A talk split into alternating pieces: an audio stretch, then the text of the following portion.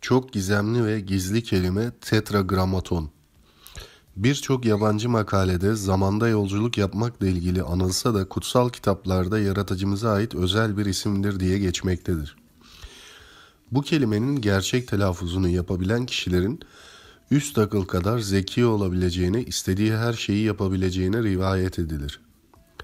Bu konuda sizlere aktarımı yapmadan önce paylaştığım bu bilginin gerçek olup olmadığı ya da bilimsel kanıtı yoktur. Yehova, antik İbranice Yehova veya tekra, tetragramaton. Mukaddes kitapta Tevrat, Zebur ve İncil takriben 7000 defa geçen Tanrı'nın özel ismidir. Yahudilerin ve Yehova'nın şahitlerinin Tanrı'ya hitap ederken kullandıkları isim kelime anlamı olarak o olmasına neden olur anlamına gelir. Bu ifadenin iki anlamı vardır. Her şeyi yaratan odur. Ne olması gerekiyorsa o olur. Yehova Tanrı anlamına gelmektedir. Bazen Yahve diye de söylenir. Tevrah İşa'ya göre e, anlatılana göre yaratıcı ben Yehova'yım ve bu benim ismim. Hakkım olan onuru bir başkasına bana sunulan övgüleri oyma putlara bırakmayacağım. Yehova'nın ismi geçen dinler. Musevilik, Musevilikte üstte anlatıldığı gibi her şeyi yaratan odur, tanrıların tanrının ismidir. Hristiyanlık, İncil'de Yehova bazen tanrı kelimesi yerine kullanılır. Hristiyanlıkta ayrıca Yehova'nın şahitleri denilen mezhep vardır. İslam, Kur'an'da Yehova şeklinde geçmez. Genellikle Yehova kelimesi Arapçada Tevrat'ta Yahya şeklinde çevrilir. Fakat Kur'an'da Yahya kelimesi genellikle Yohannes Baptista'nın ismi olarak kullanılır. Tetragramaton, Masonlukta ve Illuminati'de izoterik bir inanış içerisinde zamanda yolculuk yapılmasını sağlayan gizemli kelimenin aslıdır. Bu gizemli kelimeyi bilen izoterik kişilerin zaman içerisinde yolculuk yapabildiği kabul edilir. Bu sayede Illuminati kartlarında anlatılan ve geleceğe ait mesajlar içeren resimlerin ve sembollerin nasıl oluştuğu fikri ortaya atılmıştır.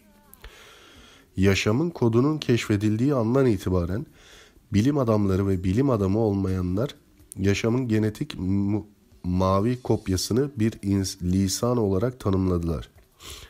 2000 yazı esnasında yapılan bilim konuları ile ilgili bir basın konferansında Başkan Bill Clinton tarihteki en geniş işbirliği ile yapılan araştırma çabalarının birini tamamlamış olan iki şirketin liderlerinin yanında durdu.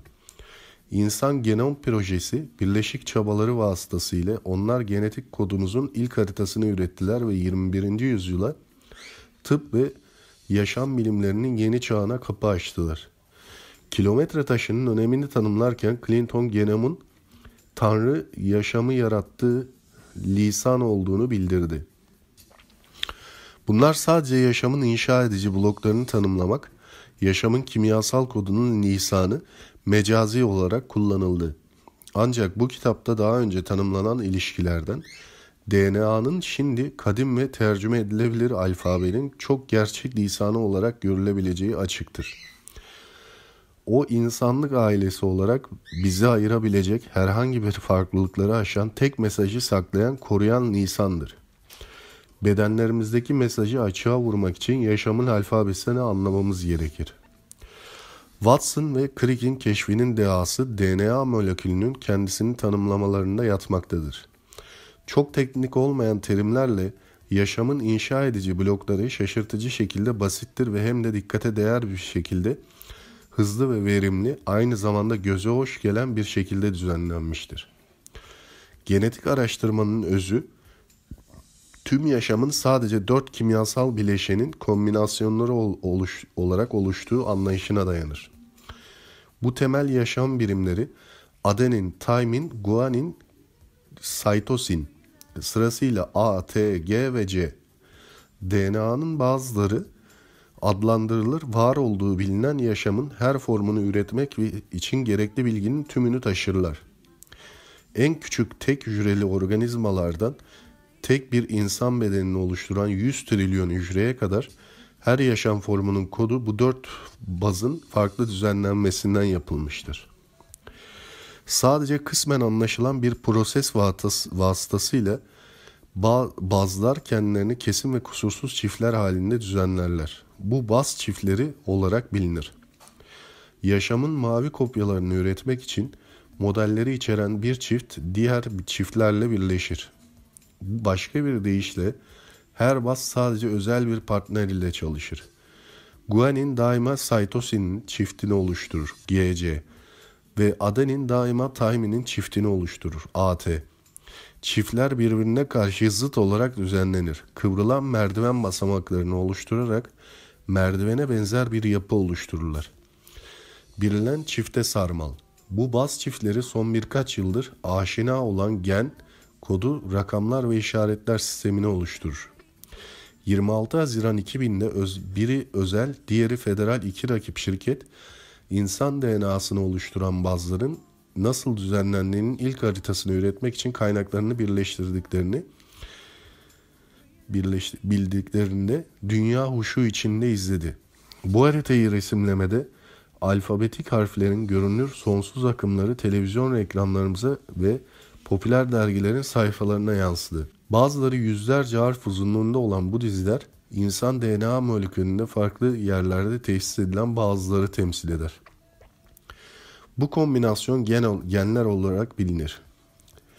Bu tür olarak bizi eşsiz yapan 23 çift canlı bilgiyi kromozom oluşturan genler grubudur. Bu aşağıda bu kodun görünüşünü resimlemek için insanın kromozomunun bir kısmı var. Bunu yazı olarak vereceğim arkadaşlar. İnsan kromozomu birim bin parçasından 240 bas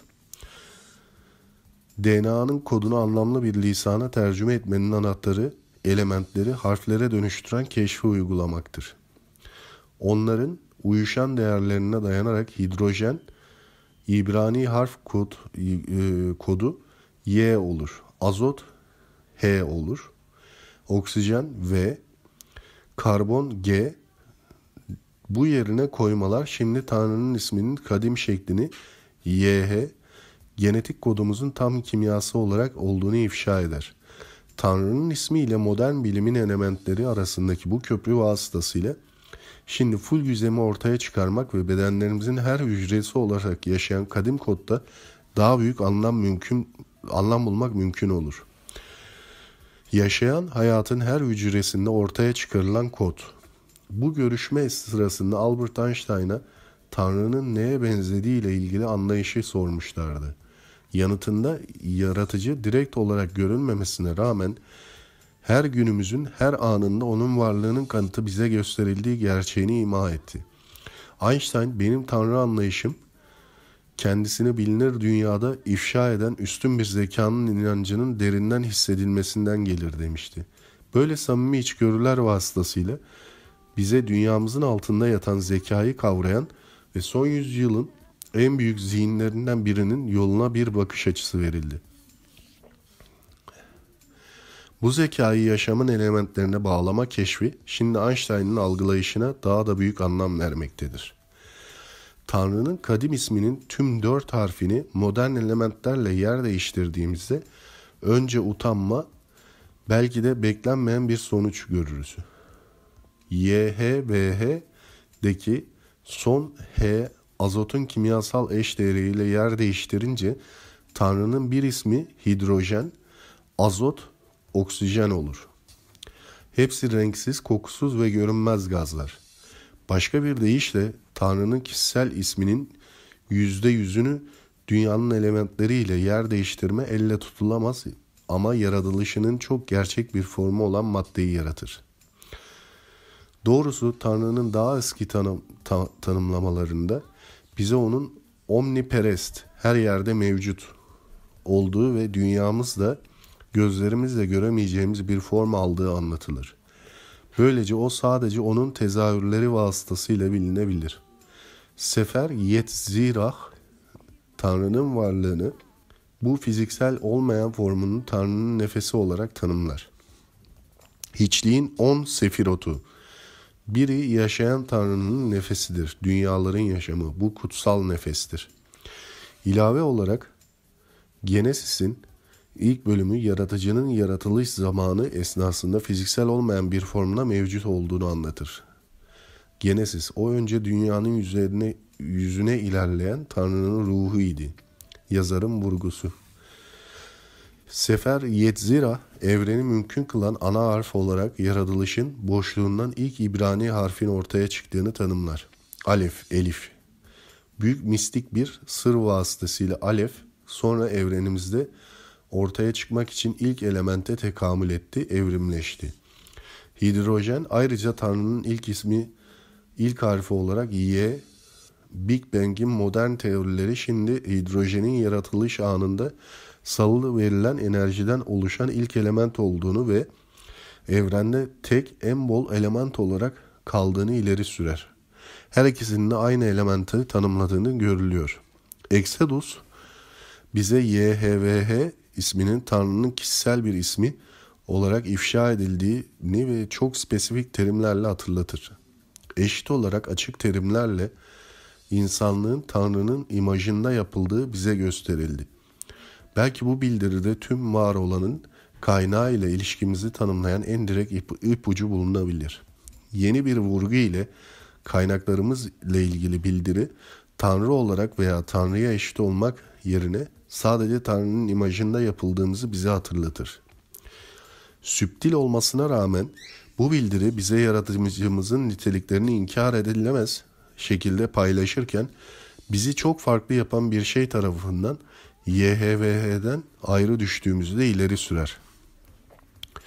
Kadim harfler ile modern elementlerin yerini değiştirince yaratıcımızın isminin %75'ini temsil eden ilk üç harflerini paylaşmamıza rağmen kimyasal ismimizin dördüncü ve son harfinin bizi Tanrı'dan ayrı düşürmekte olduğu açıktır. Tanrı'nın varlığı üç gazın hidrojen, azot ve oksijenin görünmez ve elle tutulamaz formu iken ismimizin son harfi bize bedenimizin rengini, tadını, sertliğini ve seslerini veren nesnedir. Karbon. Bizi Tanrı'dan ayrı düşüren tek harf ayrıca bizi dünyamıza gerçek yapan elementtir.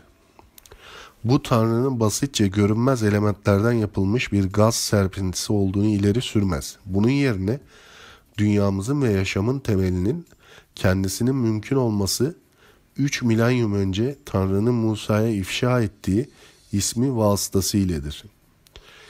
Tanrı evrenin e, tek en bol elementlerinin hidrojen formunda olduğunu bize söyler. O olmuş olan ve olacak olan her şeyin bir parçasıdır. İnsanın bedeninde Tanrı'nın ismi. Efsane Kral Süleyman Yerusalem'de kutsal tapınağını inşa ettiğinde ilk taşın yerleştirilmesinden bile önce kadim bir ritüelin gerçekleştiğini belirtir. Bugünkü masonların gelenekleri vasıtasıyla korunan bu ritüel yönlendirmeyi ve taşı yerleştirmeyi içerir. Sonunda büyük kompleksin diğer tüm taşlarının yönlendirileceği köşe taşı, temel taş, kralın bu temel taşının içine bir parşömen sayfası yerleştirildiği söylenir. Bu sayfada o kendisi tek bir ismi yazmış, sembolik olarak Jerusalem'in kutsal tapınağının temel taşını demirleyen isim ayrıca Kral Süleyman'ın insanların liderliğine, üstünün, ulusunun gücüne dayanan ismi oldu. Ve dünyanın organize dinlerinin üçte biri için temel oldu. O isim, o tek isim Tetragrammaton, YHVH idi. Tanrı'nın zamansız ismi. Tanrı'nın ve insan bedeninin ismini oluşturan asıl harflerin daha yakından incelenmesi bu kadim ilişkinin bize bugün söylediğini tam olarak açıklar.